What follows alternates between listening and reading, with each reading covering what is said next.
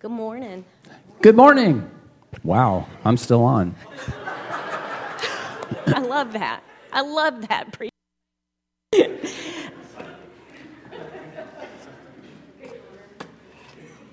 I don't even have words. they're, they're all stuck. Um, what a blessing to get to tell God's story through one life. Okay? It's just got nothing to do with me, that's for sure. But um, what, what, a, what a blessing when, um, I love to call him preacher. That's what my dad called his preacher. Um, preacher asked me Thursday, he texted me and said, Would you give your testimony? And um, my first impression was, let's see, I got Friday, I got Saturday. So I don't have time. I got to put a PowerPoint together. I got to study. I got to pray. I got a lot to do. My husband's out of town. So I texted him back and I said, Pastor put me on for later. It's short notice. I can't do it. And um, I went to, to bed that night, but I didn't go to sleep. And, and I'm shaking because I'm so excited to tell the story, and I hope it comes out right. I hope it comes out right. So I texted him back on Friday morning and I said, Pastor, if you give me a chance to tell my story, I'm in. If you give me two minutes, if you give me two days, I'm in. If you give me zero notice, I'm in. So, um, thank you for the opportunity. Um, since Thursday's invitation, it's been a time of reflection. It's been a lot of emotion, too, to look back on our path and say, you know, where we made mistakes, how Jesus saved us, how he was our rock. Um, but most of all, um, to praise and just keep praising. It's been like three days of a lot, a lot of praise. Like amazing what myself personally has been brought through. Uh, the Holy Spirit show, has shown me that, that I kind of have four segments here that I, I want to talk about quickly, of course. Um, chapter one, my youth. Chapter two, my family strongholds. Chapter three, my time in the desert. I put myself there. And number four, redemption. That's going to be the greatest part. But my childhood was very uh, rough. My family was very um, was very challenged. My, my parents divorced when I was two.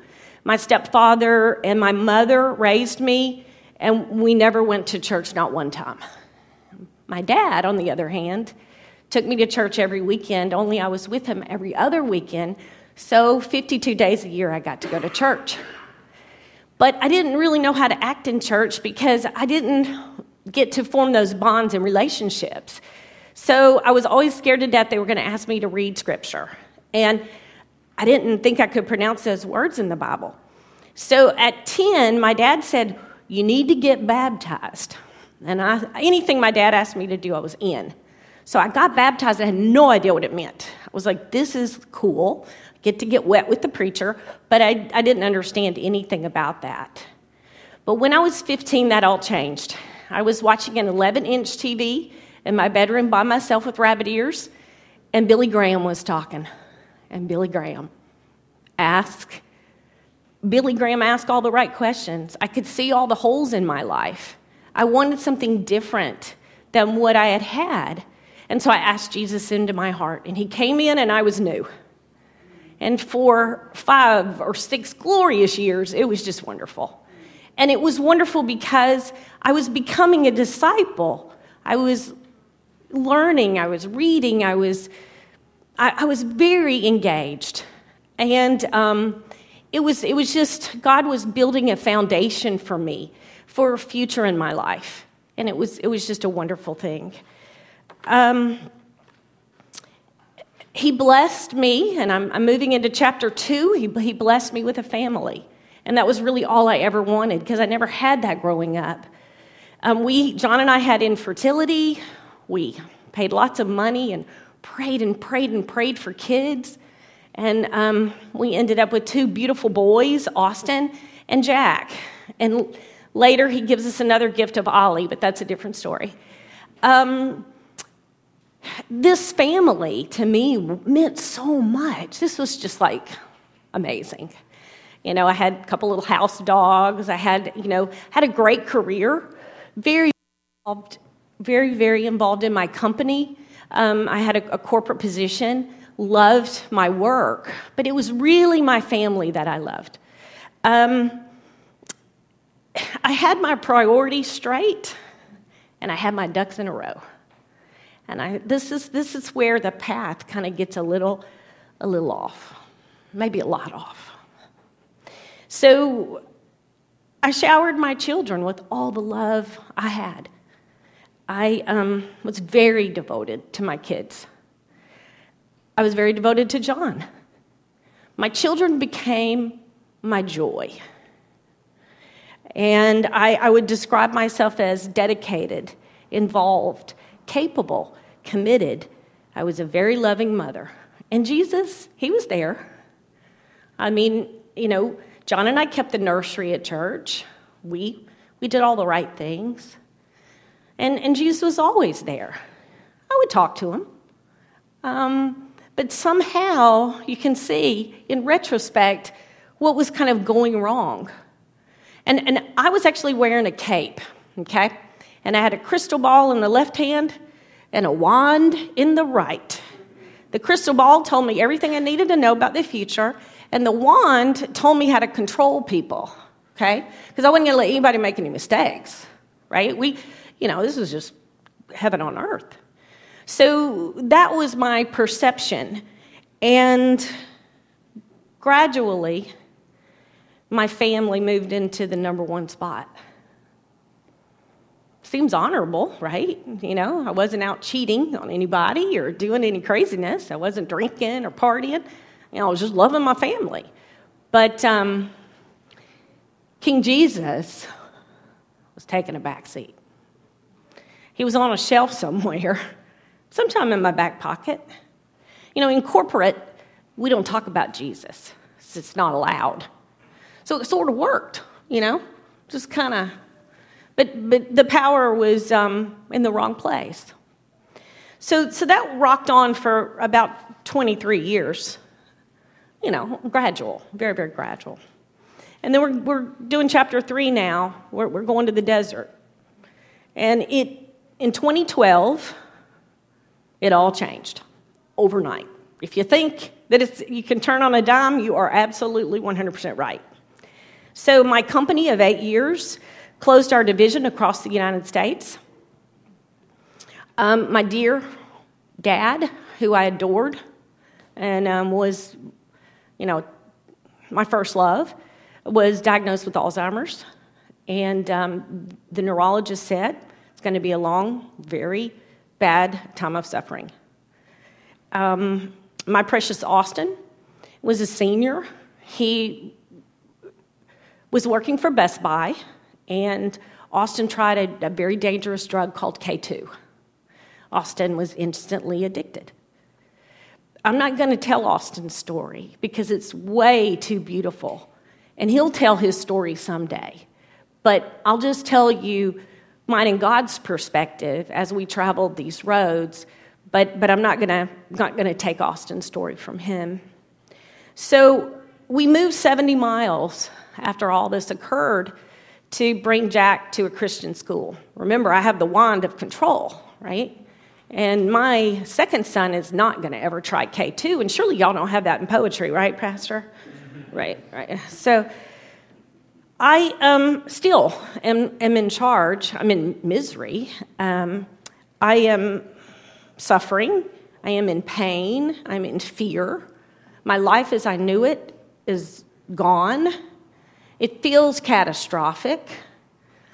Um, as you know, drug problems are not overnight. They, they, don't, they don't quickly resolve. I, I day and night, day and night. I cried a river. Um, but here's how I prayed I begged God to heal us all. I begged God to do my will. I tried everything to change my situation counselors, rehabilitation, doctors, facilities, hypnosis, acupuncture, whatever. I'll try it. And of course, as you wise people know, none of that worked. Not for a minute. But I had to save Austin. I had to save him. He was, he was my number one. But Austin couldn't be saved by me. And that was hard to understand. And I didn't want to give up. Ever. So my cape kind of got ripped off. And my, um, what was in this hand? Oh, the crystal ball. Yeah, the crystal ball. It like blew up. And then the, the, the wand got run over by an 18 wheeler. I mean, it was just over, right? None of that worked. And I was like, where is God? We want good stuff, we want the right stuff. But He was there, He was there all along. And of course, we're moving into the, the end now of chapter four, redeemed. Let's talk about what God did. He never left me. In those seven years in the desert that I put myself in, He went with me. He walked with me in that desert, and He wondered why we were there. I kept asking, you know, hey, can you get us out of here? You know, can can you get us back? Can we get to land? Something. Um, he brought me through a very painful process of dying to myself. Dying to self, which for me meant dying to my family, meant realizing that these are earthly things. You are worshiping earthly things. You cannot control them, but you think you can. It's easy to say and so hard to understand and so hard to apply when you're a mother, and that's all you ever wanted. Um, toward the end of 2019, toward the end of the seven year desert, I literally stood at, at, Austin's bedside, and there, there are people in this church who were with me, and thank you and praise God for being with me. Um, my husband's a, a, a lot stronger and different than me and he handled things very differently. But for me, at his bedside, five days in, during, while he was in ICU, they said, Tomorrow we're going to amputate his leg, but it's probably not going to save him. I laid in the floor. I had begged, I had pleaded, I had said, I'd prayed my prayer. And I finally relinquished at his bedside that we move forward with God's will. And if that meant he was going to take my son, and in three days I would have to put him in the ground, then he was still the king. And that I would always praise his name for the rest of time. And that was a huge thing for me. It was just a huge thing for me. So, who imagined that Austin would go in the hospital with necrotizing fasciitis and I would be saved? So I just, I just want to read uh, just a couple things from my journal at that time. I knew I was sick at heart. We were all hurting. For what seemed like forever, I had had no peace, little to no hope, and the constant pressure of what might happen next. My life had somehow become entangled. It was not my own, and there was no way I could see to get it back. At the source was a constant drain on my resources, my finances, my time, and most importantly, my heart. I could not separate myself from my role as a mother. Loving my family was killing me. I kept begging God to intervene and change the heart and the mind of the family I love so dearly. My family was at the core of my being, and I needed it more than anything, and there lies my mistake. The dream of family had been with me since I was a child, and now I couldn't understand how I could ever survive if my family had fallen apart. John and Jack were angry. John and Jack were in a different place. but we were all torn apart. I had to try every way I know to fix it. I had to save Austin. Codependency, they called it in therapy. But wasn't every good mother codependent with their children? This was the strongest bond I had ever experienced. I could not determine where my heart stopped and my children's began.